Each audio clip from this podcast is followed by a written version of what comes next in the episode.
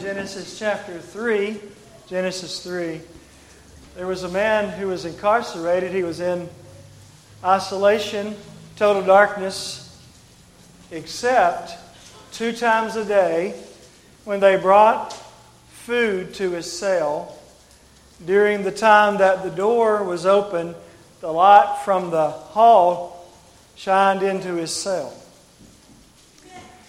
Whenever he heard the footsteps coming down the hall, he would turn his back to the door, would position his Bible so that the light from the hall would shine over his shoulder onto the Bible, and during the time the door was open, he would read. The jailer became curious about that. He said to him one day, you know, all these other prisoners in here are half starved as you are, and I can hardly get the food in the door before they take it away from me and are gobbling it down. But you don't seem to have any interest in the food at all. And the man said, Well, I'm hungry, but I can find my mouth in the dark, but I cannot read my Bible in the dark. A man was working construction and had dynamite go off in his hands. He lost his hands. He lost his sight. He lost the feeling in much of his face. He had not been a particularly religious man, but that experience, as you might imagine, caused him to really want to know about God. But he did not have any eyes to read the Bible. He did not have any hands to be able to feel a Braille Bible. He tried to read a Braille Bible with his lips, but he did not have enough feeling in his lips to decipher the different shapes. But he discovered that he could read the moon type Braille with his tongue. And so he read the Bible through with his tongue four times. A young man came to Socrates and he said, I, I want to have knowledge. I want to be like you. Show me how to be like you. And he said, Do you really want do you really want to be like me? He said, Yes. He said, Follow me. And he took him out into the water up to about his uh, chest or neck. And then Socrates took the young man and held him under the water. And held him under. And held him under. And finally, he pulled him up just before he thought he would drown. And he took him back to the bank, and they sat down together. And when the boy caught his breath, he said, Son, what did you want more than anything in the world when you were under the water? He said, I wanted air. Air. I couldn't breathe. I had no thought of anything but air. And he said, Son, when you want knowledge like you wanted air, you will become me. We live in a land of Bibles. I would dare guess that you have in your possession three, four, a dozen Bibles. We have the Bible on our phones, our tablets, our computers. Bible verses are on billboards around us. We, we have Bible materials mailed to our house. We have Bibles. But you know, even in a land of Bibles, most people never read the Bible. I mean, all the way through. They read bits and pieces. They, they look for verses to answer an argument they got into at work, or, or they look for some comfort on a dark day, but they never have read from Genesis to Revelation. They've, they've never sought the message of God with any intent. The Bible says, Study to show thyself approved unto God, a workman that needeth not be ashamed, rightly dividing the word of truth. The word study there means to give diligence. It doesn't mean just to give a, a passing thought to it. It does, doesn't mean I'm going to try to check off my Bible reading chart for one year and, and get that done, but it means more than that. It means to digest it, it means to take it into our thinking process, it means to, to incorporate it into our decision making, it means to walk in the light. Study to show thyself approved. Now, the first step to that end is becoming acquainted with the Bible. It is becoming aware of the parameters of the Bible, what the Bible's about, how to interpret the Bible. Now, you can't do that in a Sunday. You know, you'll, you'll be doing that over, um, over a lifetime. And you'll be constantly improving as you go down through the years of your sermons about Bible study, and you are motivated by your own Bible reading to learn more. And, and you'll learn what works for you that might not work as well for someone else. All that is to be expected. But the beginning process of it is to do what we're doing today is just to get the outline of the Bible, to understand the parts of the Bible, to be able to plug in the pieces of the Bible so that we're not coming at it and wasting time because we, we don't know what we're, what we're trying to accomplish or we don't understand the book that we have in our possession. This is the mind of God revealed. It's the only book that is a living book, Hebrews 4:12, which means that if it is planted in a human heart that is good soul, that is receptive to it, it will grow there. It will change the person that in, in, in whose mind it is deposited.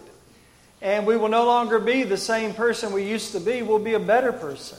And if we will cultivate that, it will mold and shift our life in the direction of heaven, and it will remake us internally in our thought processors into the image of Christ. 2 Corinthians 3:18.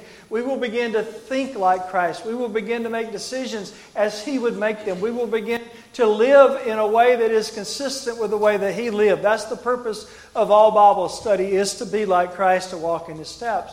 1 Peter 2:21 and 22. So, what we're doing today is looking at one, two, three, just three ideas, one theme to the Bible. And all should commit this to memory the salvation of man through Christ to God's glory. That's easy to remember. Salvation, the book, if you can only if you can't remember that, just remember it's a book about salvation. And then if someone asks you who saves you, you would know that. And who deserves the credit, you would know that. So you know the theme of the Bible. It's about salvation. Number two, there are two divisions to the Bible an Old Testament and a New Testament. The Old Testament was written for our learning, but we don't keep the old law anymore. We don't have to keep animals in a, in a fold outside our homes to offer at a certain time for a certain purpose. We have a sacrifice that was offered for us once for all time. Hebrews 9 26 to 28. Jesus has taken care of all the sacrifices that ever need to be taken care of. We don't live under the Old Testament. In fact, if you hold the Old Testament in one hand and the New Testament in the other, as we did in our Bible class this morning, what you're holding here uh, are two different religions. You have in one hand Judaism. That's a totally different religion than Christianity. So you can't follow both books at the same time. There are two sections or divisions to the Bible, and then there are three dispensations patriarchal, Mosaic, Christian. I'm reviewing on purpose. I know some of you said, well, you already covered that. Well, what is the mother of learning? Repetition. If you're going to remember something, you have to hear it more than once. Very few of us remember have minds that can remember things just like you know, like that. We need to hear them repeated. So you have three dispensations: patriarchal dispensation, 2,500 years; Mosaic dispensation, 1,500 years; Christianity, Christian dispensation, 2,000 years. Now, don't tell yourself, don't don't tell yourself, I can't remember that. Anybody can remember this? Just in 10. Uh, if I talk to these young men over here about sports statistics, which I love and I, enjoy, and I also remember, they'll be able to tell me batting averages, you know, quarterback ratings, uh, yesterday's games, who did what, when, and where, who won. Yeah, we can remember things we're interested in. If, if I were to talk to some of you ladies about recipes, you wouldn't have to go look it up and say, well, you need this much of this and this quantity of this and this. You just know it because you do it. So don't tell yourself you can't remember these numbers. Anybody can remember if we really want to. Now, we may need to write them down. We may not remember as well as we used to, and that it does happen over time. Write them down, review them. That's how you learn anything if you don't know it. So, but, but the first thing you got to do is think you can do it. If you don't think you can do it, you won't do it. You'll just shut off your mind and you won't try to remember it, which is, which is foolish. Don't do that. Don't shortchange yourself into knowing less than you could know about God's Word. All right, now let's go to the book of Genesis, chapter 3, and let's study three great prop- the first three great prophecies of Jesus in the Bible. The Bible is a book of prophecy. In fact, that's the single best evidence the Bible is inspired because it can't be faked. Here you have books that you can date at a certain time that, are, that give specific prophecies that were minutely fulfilled hundreds of years later, not in the lifetime of the person who gave the prophecy. And they were not prophecies that the person upon whom they were fulfilled could uh, enact or um, manufacture himself. So that's, a, that's the greatest indication that the Bible is inspired. So here are the first three. Let's start. In Genesis 3, you have the temptation of man. Eve sins, gives to Adam. He eats the fruit too. And then God comes down and in the garden as evidently was his custom to have fellowship and communion with his creation, but today something is different than has ever been before. He doesn't see them. Now, God is omniscient, God is omnipresent. So, speaking in, in um, accommodative language here, but he says, Adam, where art thou? Not for his information, but for Adam to see where he is. Why, why am I not up there where I usually am with God? And uh, he was in the bushes, hiding. And God, God asked him why. Uh, he said, Well, I was naked. Who told you you were naked? Now, you have a small child. There, there's an age of innocence when they don't recognize that fact. It was like that with Adam and Eve in the early days. Even though they were full grown, there was an age of innocence. But after they took of the tree of the knowledge of good and evil, part of the devil's temptation was true. You'll, be, you, you'll have your eyes opened. He painted it as something that would be good, but it was something that was bad. But their eyes were open. They saw they were naked. So they put on some covering, fig leaves, maybe something like a bathing suit would be today, covered up the private parts of the body, and that's about it. And they still feel naked, so they're in the, and they were in, by you know, social standards where others unrelated to them would see them. And there they are, and God said, Who told you you were naked? Hast thou eaten of the fruit which I told you not to? And then Adam does what no other husband ever did, blamed his wife, you know. The woman that thou gavest me, she did eat. Maybe he's blaming God, the woman that thou gavest me. If you hadn't given me this woman, maybe I wouldn't have done this. But either way, God was not pleased with that excuse. He had a mind of his own, he had volition to make his own decisions. But God turns his attention to Eve and says, and she, she has to give an account. And she said, Well, the serpent beguiled me.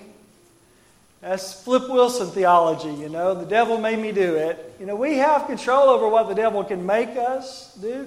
He can tempt us, he can lure us, but he cannot make us. So God goes from Adam to Eve to the serpent. He doesn't even ask the serpent, he just begins to mete out punishments in reverse order serpent, woman, man. And it's not our purpose today to go further into the discussion of the punishments of Eve and Adam. But I do want to focus on this prophecy that comes about because of the devil's actions here. And let's read, uh, verse 14 says he would be cursed. Now, verse 15, and I, that's God, will put enmity enmity. That's not a word that's real familiar probably to us. It's in the same word family with enemy. It refers to something that works against us. So I will put ill will, we might, we might insert here or replace here. I will put ill will between thee and the woman, between the devil and the woman, and between thy seed and her seed. What would be the devil's seed? He doesn't have offspring, so it's not used in that sense. It's the same. It's the same as we saw in Genesis 6 earlier when the daughters of men married the sons of God. Daughters of men we identified as being the descendants of Cain, who were irreligious, unbelievers. And so, what he's saying here is that the unbelievers, those that are on the devil's side against God, thy seed, so your, your team, your army, your people, and her seed, who's that? Well, in a general sense, it would be her offspring, her children, humanity, like the sons of God in chapter 6, but it has more to do, it has more specific meaning than that because we continue reading and it, that's a singular pronoun, it shall bruise thy head, and thou shalt bruise his, see that? Heel. So he's identifying, he has identified, but he is implying an individual. Who is that individual? Well, I suppose that the devil did not know when this was told to him, and Adam and Eve surely did not know what was being referred to. And even Moses, uh, five, 500 or more years, well, no, 2,500 years later, when he wrote this, I, I, unless God revealed it to him, he could not have known. The Old Testament scholars and prophets, the same thing, because there's no context to appreciate in the, in the immediate time frame when it's given. But now that we look back with the full revelation of New Testament Christianity, all the verses that we have going back and looking on Genesis 3, we know exactly who is talking about. Because Galatians 3:16 says that his seed is Christ. And Galatians 4, 4, and 5 say this In the fullness of time, God sent forth his Son these four words made of a woman. Made under the law for the redemption of those that were under the law. Made of a woman? That's not normal. As far as I can tell, God has made people in these ways one from dust, one from a rib, one from parents who were past the age of childbearing. Sarah was 90, Abraham was 100 by a man and a woman, the procreation process by which all of us arrived here. And he's only made one person of a woman without a man. And that's Jesus who was born of a virgin. Matthew 1 18, 25 has been prophesied in the Old Testament, Isaiah 7 14. Behold, a virgin shall conceive and bear a son. His name shall be called Emmanuel. So now looking back, we know that's talking about Jesus. Now, what does it mean, though? Okay, it's Jesus, but what is all this heel and head stuff? Well, let's go back and look at it briefly. And it says, uh, It shall bruise thy head. So the devil would have a head wound. And thou shalt bruise his heel. The seed of woman would have a foot wound. What was that referred to? Well, you look at Jesus when he came to the earth, there really are only two possibilities of what he's talking about because you have the duel in the desert in Matthew 4 when Jesus is fasted for 40 days, 40 nights, and the devil comes and tempts him to eat the bread and jump off the temple and bow down and worship him. And uh, that was a battle. So that would fit that context of it, this, you know, against each other. But Jesus received no wound there, did he? Because the devil lost devil, Jesus did not give in to him. So, although he was hungry, that was the only physical thing, the only problem that he faced there. So, that one really doesn't fit. Now, you go forward a little bit farther to the end of Jesus' life when you have the events that culminated in his crucifixion. And there you have a context that fits what's going on here because here is the ultimate battle between God and the devil played out in a single location. You have Jesus, who is the Son of God, the devil's never been able to get to sin even one time. And now he has behind the scenes orchestrated these individuals, the chief priests, and the Pharisees, and the scribes, and the Herodians, who are using the sword, or in this case, the hammer and the nail and the cross of the Romans, to perform an execution. Well, that's exactly what the devil wanted to do. He was trying to destroy Jesus. So here is this battle Jesus has come to save. I'm going to get rid of him. No doubt there was a, uh, there was a celebration in hell on Friday when they took Jesus' limp body off of that tree and put him in a tomb dead. yes. He's dead. Yes. But that celebration turned to mourning on Sunday morning when that tomb was empty and Jesus came out alive, never to die again. The first fruits of all those that would go in the grave who believed who could come out and go with him in heaven. Now, let's put it in the terms of Genesis 3:15, head and heel bruises. Let's just let me illustrate it this way. Let's say you go home today and uh, you kick off your shoes, you get in your comfortable clothes. Oh, forgot to get the mail yesterday. Anybody still have a mailbox? Okay, got some mailboxes. So let's say you kicked off your shoes, you walk down the driveway, you get the, the mail, and on the way back, you, you step barefoot on a gravel.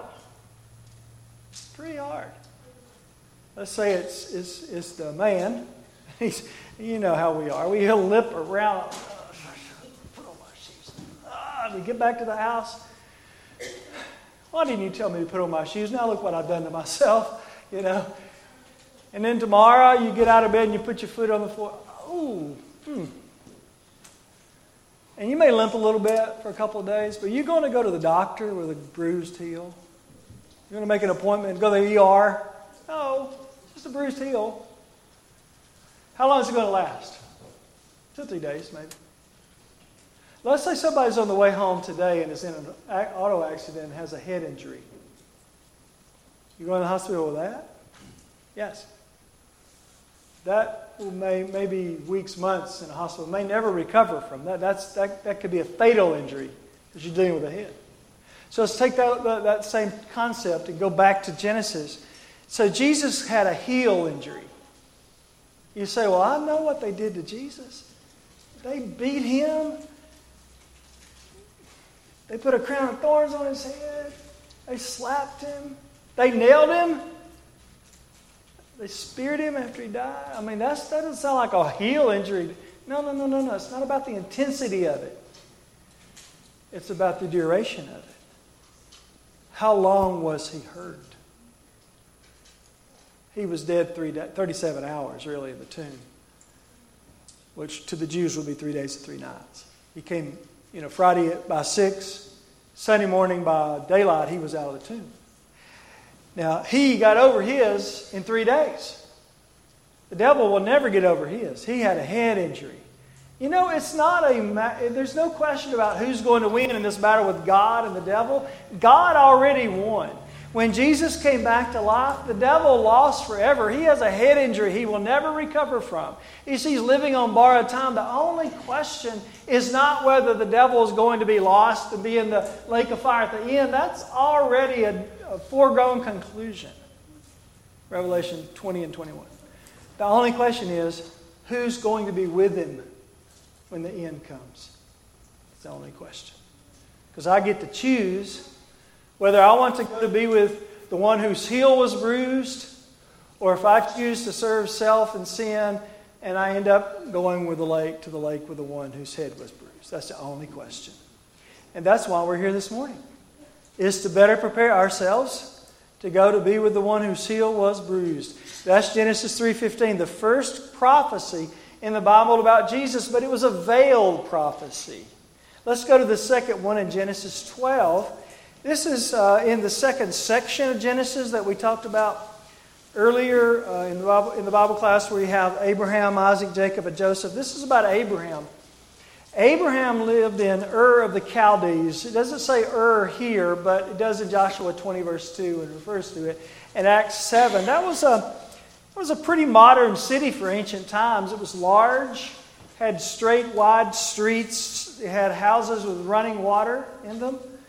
Um, some of the houses excavated had 20 rooms. I mean, these are, you probably don't, I know I don't have 20 rooms in my house. You may not have 20 rooms in your house, but they did in some of those. And what we know about Abraham, he probably lived in one of those.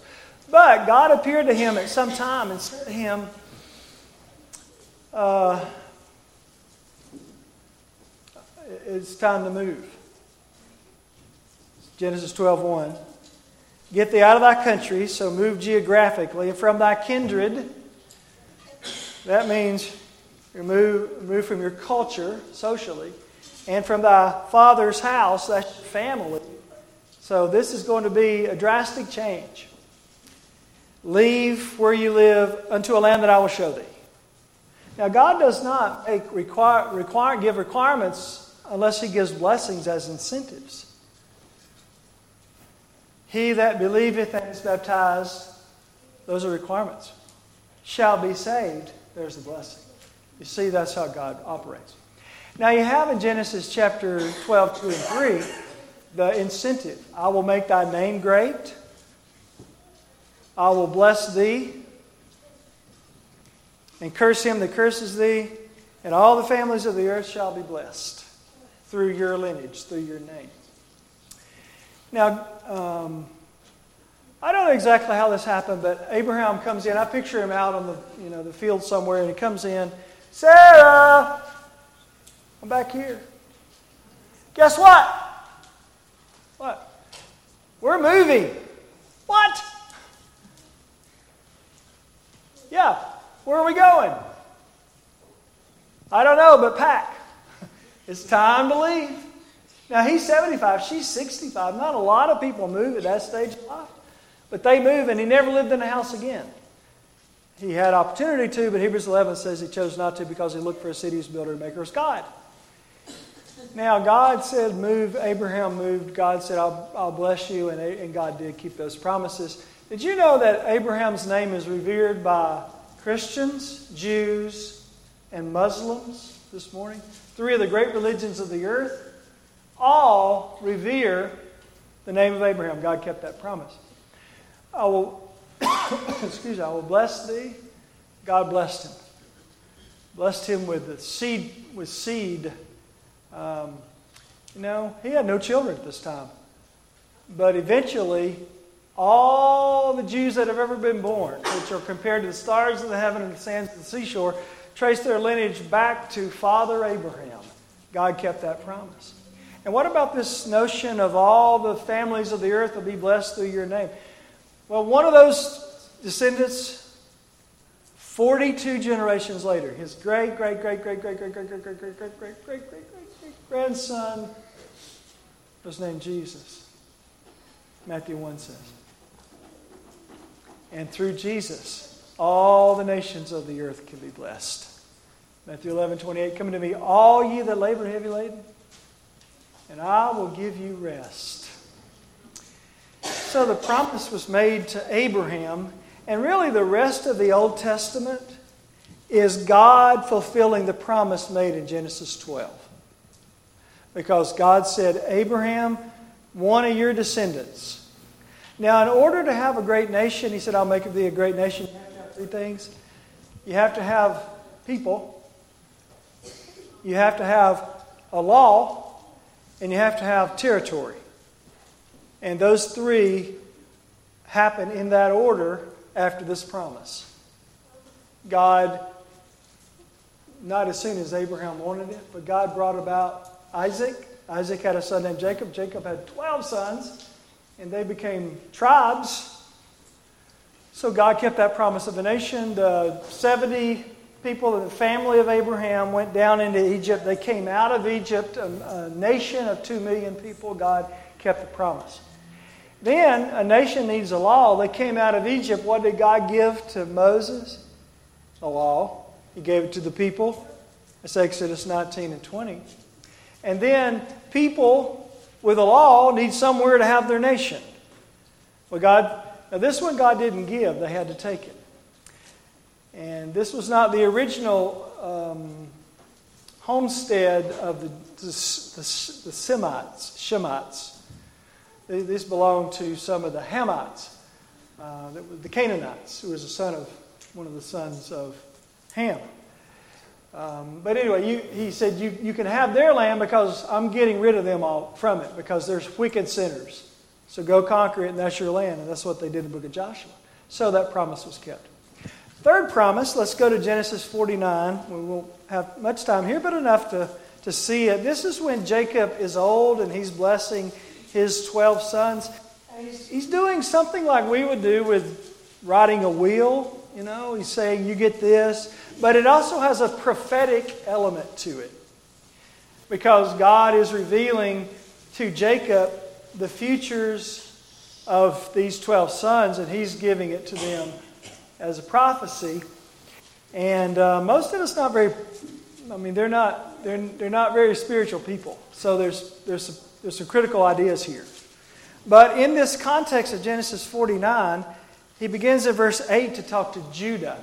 Now remember, in the book of Genesis, it goes Abraham, Isaac, Jacob, Joseph. But the lineage of Jesus goes Abraham, Isaac, Jacob, Judah, not Joseph. You can see that in Matthew 1.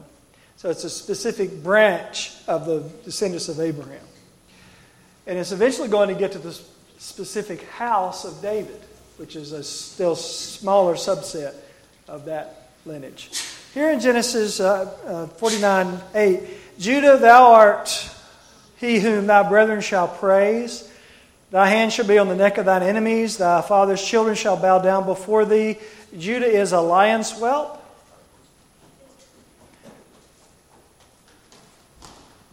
For from the prey, my son, thou art gone up. He stooped down. He couched as a lion. As an old lion, he rose. Who shall rouse him up? All right, so that's the immediate future in terms of Israel's history. But here's the the farther history. This is the spiritual aspect of Judah, the prophecy. The scepter, that's the symbol of rule. The scepter shall not depart from Judah. Now, this is a promise that the nation of Judah, that's not even in existence yet, but will come into existence after Solomon dies. And it will continue to be in existence until Shiloh come. Now, very few nations last beyond 250 years. Look, look at your history. Most nations last about 200 years. China would be an exception.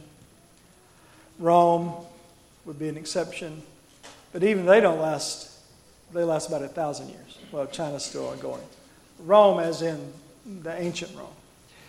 Anyway, Judah would last until something happened nor a lawgiver from between his feet until.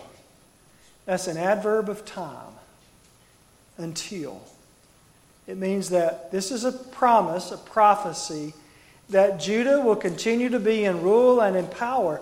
Now, if you look at Israel's history, that didn't seem very likely at a lot of points in their history. For instance, they were carried into captivity for 70 years. Most nations never come out of captivity like the nation of Israel that went in before they did, the nation never came back.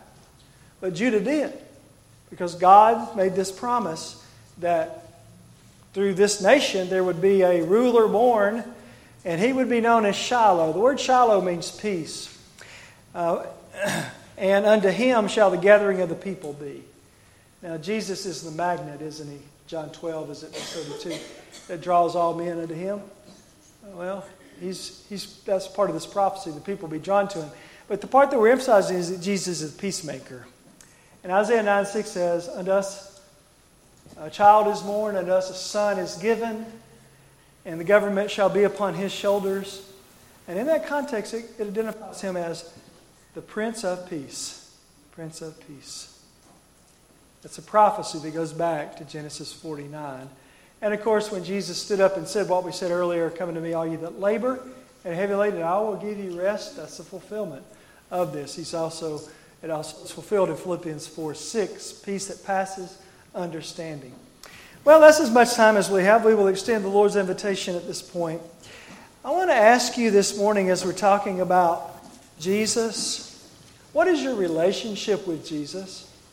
I don't want you to answer that out loud, of course, but I want you to um, I hope you will ask yourself and answer that to yourself.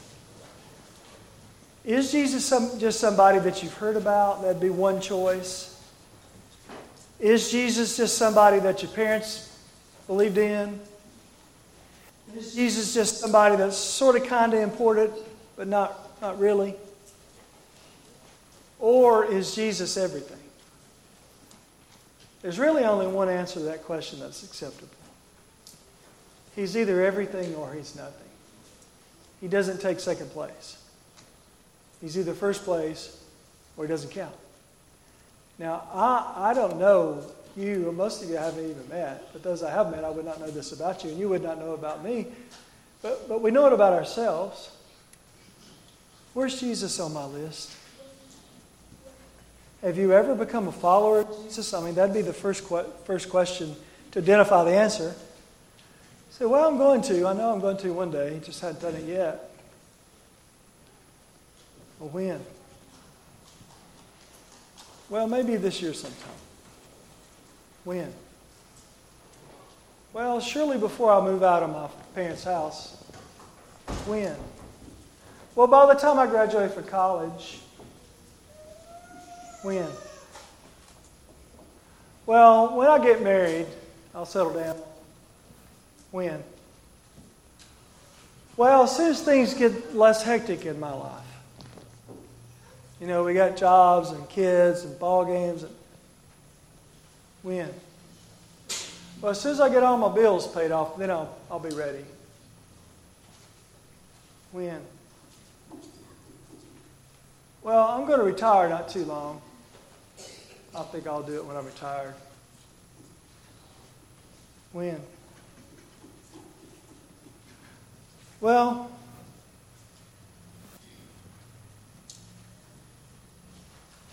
you know, they're going to roll a casket down this hall, this aisle. In all likelihood, the Lord delays his coming. And David or someone else going to get up and say some nice things about you.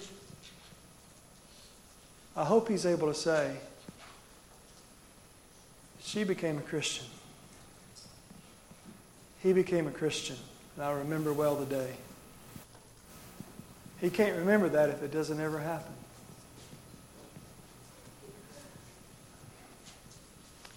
I'm just opening my heart to you this morning. Why not come to Jesus? Why not give him your life? He has never done anything but good for you and will never do anything but good for you. You say, Well, I, I did that. I became a Christian. Well, what's your relationship with Jesus now? Is he number one? I, I don't know again. I don't have no idea. But if your answer is not a confident yes, a decision would be in order to put him back where he needs to be. If your life has not reflected well Christianity to your family, to your coworkers, your classmates, your neighbors, well, the rule of thumb is that the confession of sin needs to be as public as the sin. So if only one person knows I can take care of it, nobody knows I take care of it. But if I don't know who knows, then I take care of it publicly so that the church can defend me and the world can know that I've made a change. And that's a wonderful blessing from God to be able to do that. So we confess Jesus, confess sin, pray about sin, God forgives sin. Acts 8, 22. If that be your need, will you come while we stand, while we sing?